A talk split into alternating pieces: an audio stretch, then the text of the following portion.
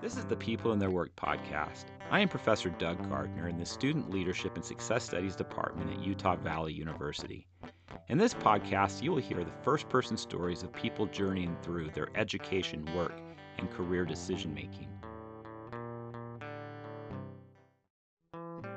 In this episode of the People in Their Work podcast, we will hear from Jerry Pallotta, a nonfiction children's author from Boston, Massachusetts. Jerry and I had the opportunity to sit down and talk during his visit to the Utah Valley University Love of Reading Conference. This is Jerry's story of how he became a best selling author. I went to Georgetown University. Uh, when I graduated, the insurance companies were hiring people to sell retirement plans because it was like new congressional legislation. So all of a sudden, me and all my buddies were hired to sell insurance, sell retirement plans. I started doing that. Then I got married. Then I had four kids in six years. And while I was I was reading to my children, so my career really started from reading to my children. My wife made me read to my kids, and that's how it started. So I was reading children's books. Now I would say prior to that I never wrote anything really. I was too uh, not embarrassed, embarrassed I guess, to write anything. I, I wouldn't take a risk like that to write something. So I wasn't a writer. By the time you know, I was 32 years old when I, in my head, decided I would try to write a children's book. So I got the idea from reading to my kids. That's that's how it all started. So I grew up at the ocean. I wrote a book called the Ocean Alphabet Book. I looked around, never saw a book about the ocean for kids.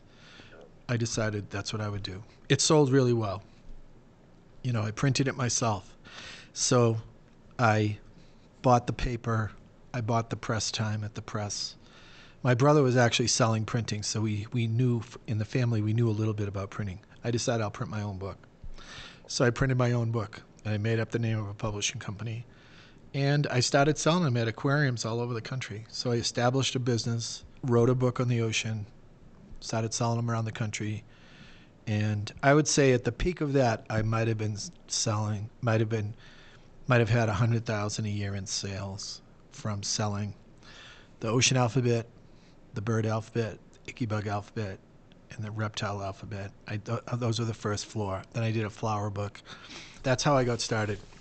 I self published and I sold the books really out of the trunk of my car or on the phone to gift shops, bookstores, any bookstore I could think of, aquariums, museums. That's how I started. Now, after doing that and having kids in diapers and everything, I realized I can't do this. It's too much and I realized what a publisher was. And a publisher is someone who takes the risk, pays for the printing, has reps around the country to sell the books. I'm only one guy. I mean, how many people could I call on? So the ideal thing would be to get a publisher with lots of reps, and then they would sell my books. And I agonized for a whole year giving up the rights to my books. But I eventually gave them to a small publisher called Charlesbridge Publishing. Charlesbridge, the first few years, they let me do like a couple books a year the first few years, we were up to doing about a million in sales through them, not because of me, but through them, because they had reps everywhere. And that's how my career started. But I will say this when I, uh, after about five years, I realized I could feel it when I visited schools and when I talked to teachers that the books were really popular and the books fit in the curriculum and fit in the classroom. And I decided, okay, I'm gonna I'm just gonna do this full time. I had I had the faith that it would work because when I went to schools, the kids loved the books, the parents loved the books, the kids loved the books. I quit my other job after well, it was after 15 years, but it was about after five years of writing books. So after five years of writing books and self-publishing, I'm on my own. Now, I was lucky in that it became faddish in America to visit schools around the country and get paid for it. So an author could have books that are a commercial failure, but they could still make a living visiting schools and talking to kids. Schools were hiring us to encourage kids to write their own books and read books and that's how I got started. I started visiting schools. I kept writing books. I now had a publisher backing me, and and that's that's what happened. Now, I was lucky in that the country switched to nonfiction. So the country at one time taught things through textbooks and basals and all that stuff. So now they were using children's literature. If you wanted to read about birds, you could get a bird literature book. I had a bird book. If you had a butterfly unit, if the teacher had a butterfly unit, they could get my butterfly book and use it in the classroom. And I kept writing nonfiction books. One of the things I did was I didn't want to do fads and I didn't want to do like events, like say the Statue of Liberty's birthday. I didn't want to write a Statue of Liberty book. I wanted a book that was good for 20 years, 30 years, 40 years, whatever. So I was really in it for a long, I was in for the long thing. I wanted books that were timeless. So I concentrated on nonfiction, timeless books. For instance, an elephant will always be an elephant, and it's not gonna it's not gonna go away. Even if they become extinct, you'd still read about them, and you'd still write about them, you'd still talk about them. I'll see them in the movies or whatever. So I wanted to do books like that. I didn't really want to do whatever the latest craze was. So I kept working on nonfiction stuff and that's how that's how I got going. I'm 66 years old. I started when I was 32. That's 34 years ago. I have about between 95 and 100 books. I haven't counted recently. So between 95 and 100 books.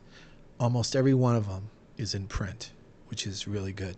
I made a decision to hire the best illustrators I could hire. So that would say I would say that was decision number 1 that was really good. Cuz I could have used black and white pho- I could have used photos. I noticed reading to my kids they didn't like photos. I can't explain why. You could have the most beautiful book on the moon or on spaceships or on monsters and their photographs, and the kids didn't really care about them. But when they were illustrated, there was something about the charm of it the kids liked better. So I, I hired the best illustrators I could, full color illustration. I tried to have the best printing I could. If I had gone black and white, my career might not be where it is, you know? So fun to read, full of facts, beautifully illustrated children's timeless literature is what I had in mind. That was one good decision, have beautiful illustrators. The next one was I decided to treat my job like a full time job. A lot of authors, they write a few books and they think it's just going to happen. And I didn't really think that. I decided I had to work full time. So I visited as many schools as I could. So I was writing books and I was visiting schools, and I was getting a royalty in an advance, and I was getting a speaking fee when I sp- spoke at schools. The third thing I did was I sold books wherever I went. Wherever I went, I brought books with me, and I sold books. So I had like a third little income producing thing of selling books. And I, I averaged selling about maybe $150,000 worth a year, which meant like a maybe a $50,000 profit. I could tell your students this in the last 20 years, I've made about 400,000 a year for the last 20 years. And I sort of lived like a ball player. I was going from Clive, Iowa to Union, Pennsylvania to um, Rock Hill, South Carolina, like wherever I was invited to do schools. I treated it like a full time job. I tried to have really beautiful illustrators. I would do anything I could to promote my books. So how many have I sold? Over I've sold over 20 million books, and I've have about 100 titles. I really like my career, and I would encourage anyone to try to do it. I feel that if you have a creative idea, you'll find a publisher for it. And if you just have a run of the mill idea that's already been done 50 times, then, then you'll have a tough time getting it published. And of course, some subjects are more saleable than other subjects. And we always play that game of what's best to make money and what's best for the kids. And it's it's a tough one. You know like i wrote a book spices and flavors a through z of spices and flavors. That, that's sort of a tough subject but i thought it was a great book for kids to have. Kids don't know where cola comes from they don't know where mustard comes from they don't know where chocolate coffee right cinnamon where it comes from but it's not a great selling book you know so we're always like we have to sell books to keep it all going, but we but we want to write books that, that are great for the kids to read. So we sort of walk in that line. But that's what I was doing. I was in a different place every day, meaning geographically almost in a different place. Not every day, but in the school year I was doing over 100 days a year in schools. You know, I've been to 4,000 schools. If I was to look back at my career, I've been to 4,000 schools. I've probably been to 400 conferences. Like today, I'm at a conference at the Utah Valley University for the Love Reading Conference. and I've probably done 400 of these conferences. You know, Uh, I I think I have spoken in every state. Yeah, like I said, I treat it like a full time job. I try to promote myself as best I could, and um, it seemed to work. I think some people are natural writers, maybe, and I found it really hard to write the books. But I found it not easy, but I found it. I was very good at thinking of creative ideas. Like if someone said to me, "What's your skill?" I would say creative ideas and the ability to think like an eight-year-old. Like I've been asked that recently by a lot of people, even really wealthy people. They go, "Well, what's your skill?"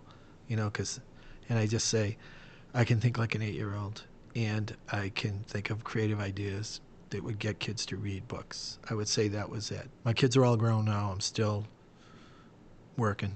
You know, I don't see any reason not to work, so I'm still working, and uh, still trying to think of really cute ideas that I could put into a book form. I'm driving down the highway with my daughter. She's about eight years old, and I see a dead skunk on the highway, and I immediately thought of a Christmas book of hooking skunks up to the sleigh instead of reindeer.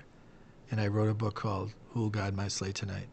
And it goes, he tries kangaroos, he tries skunks, he tries, you know, bears, he tries, um, well, he, he tries all these different animals to pull the sleigh. Like, he tries tigers, he tries bunnies. The book goes like that. He tries rhinoceroses. And then what happens? So that book came from me seeing a dead skunk on the highway. So I can't really explain that to you. The Who Would Win books I thought of when I was stuck in an airport for five hours because of thunderstorms. And I, I was mad. I mean, to be stuck in an airport for five hours, I was mad. But then I decided not to be mad, you know? So I've always tried to have a positive attitude. So um, maybe after an hour of being mad, I sat down and I thought, I'm going to think of some book. So I thought of the difference between a killer whale and a great white shark. You know, horizontal tail, vertical tail, conical teeth, triangular teeth. Uh, one's a mammal, one's a fish. You know, I thought of that and I pieced it all together. That's how I thought of that book, that, a creative idea for that. And then there's a lot of alphabet books now. I started writing outfit books. No one else was doing nonfiction thematic outfit books, say 30 years ago. I started doing that. Then all of a sudden, everybody was doing them. So then I thought, ah, I, I got to think of something really creative. I can't just do a, a, book like all these other people are doing. So I thought of eyeballs. I thought of skulls, like something really off the wall that kids would love to read. I would say that I had a creative idea and I pursued it and I got good illustrators and I kept working. I think the most surprising would be, I mean, I'm from Boston. Let's say I go to a school in, uh, I don't know, Arizona, and the kids there are writing books based on my books, and that would be a very. I was very surprised at that, that they would use them as models in the classroom. It's really interesting because I'm with five authors having dinner, and I'm the only one that can read the royalty statements, and it's because I took statistics and business classes in college, and they didn't. So I was showing them how to read their royalty statements. You know, like, I can't explain it, but it's like foreign rights, you know, um, club sub rights, Canadian rights. Like, I was showing them all the different ways they were getting their royalty check. And I thought it came to me because I had taken all those classes in college. So I was in business school in college, which really helped me when I self published. So I would say, I once said to someone, Oh, you want to write children's books? Well, sell insurance for 10 years, then you'll be miserable, then you'll write, uh, then, you, then you'll try to get out of it and you'll write a children's book. But I was being sarcastic. But it's sort of what happened to me. But being an insurance guy, I learned how to talk to people and I learned how to see if I was making a profit and see what would be the best way to print the books and all that sort of stuff. So my business background helped me from the business side of publishing. In researching the books, I, I would thank my high school teachers who taught me to be a lifelong learner or a life, lifelong reader. But I will admit that I was never a serious reader until I was 26 years old. So there's hope for all you kids out there. I don't know what it had to do with being 26 years old, but when I was 26 on, I read a book every week. I would say a lot of the things I read inspired books that I wrote, uh, books that I wrote, or ideas I had for books, or things that I could do to promote my books. It was from being a reader. In fact, I will say this for any of you out there that want to become writers every writer I've met is a, is a serious reader. I don't think I've ever met a writer who wasn't just a voracious reader. So I would put myself in that category. I will say something else to, to you kids. I goofed off as much as anybody. I was on disciplinary probation three out of four years at Georgetown University when I was there as a student. When, it beca- when I had kids and I was working, when all my friends went to the Cape, I didn't go. I was working on my books. When all my friends went drinking on Friday night, I didn't go. I was editing my books, or I was packing books, or shipping books, or trying to find new places to sell my books. And when everyone was, you know, partying, I was wor- I was working on my books. I would say that that I that I took my job seriously, and I worked at it full time, and uh, I still had a blast. If you love your work, it's really not work. It's like every day is a fun day. You go and you you work on your stuff. I get hundreds of letters, and if you go on YouTube, you can punch up Jerry Pallotta's fan mail Sundays, fan mail Sundays, and you can see me read some of the fan mail. And uh, I've ha- I've I've gotten great fan mail. I've had kids tell me, I don't know what I'm doing. You shouldn't be writing books. I've had kids tell me um, I got things wrong, or I spelled words wrong, or a kid told me he wants me to write a book of his dad fighting a chimp. So I thought that was really funny. And another kid wrote me a letter saying, if you read, say, say you read Hammerhead versus Bull Shark, there's no blood in the book at all. They fight, but it just says they fight, and they're next to each other. There's, there's no flesh ripped open. There's no guts hanging. There's none of that stuff. We wouldn't put th- we wouldn't put that in the books, right? So I got a letter from a kid. It was his book report he did for his teacher, and it said, "Dear Jerry Pallotta, I love this book, Hammerhead versus Bull Shark. There's blood and guts everywhere.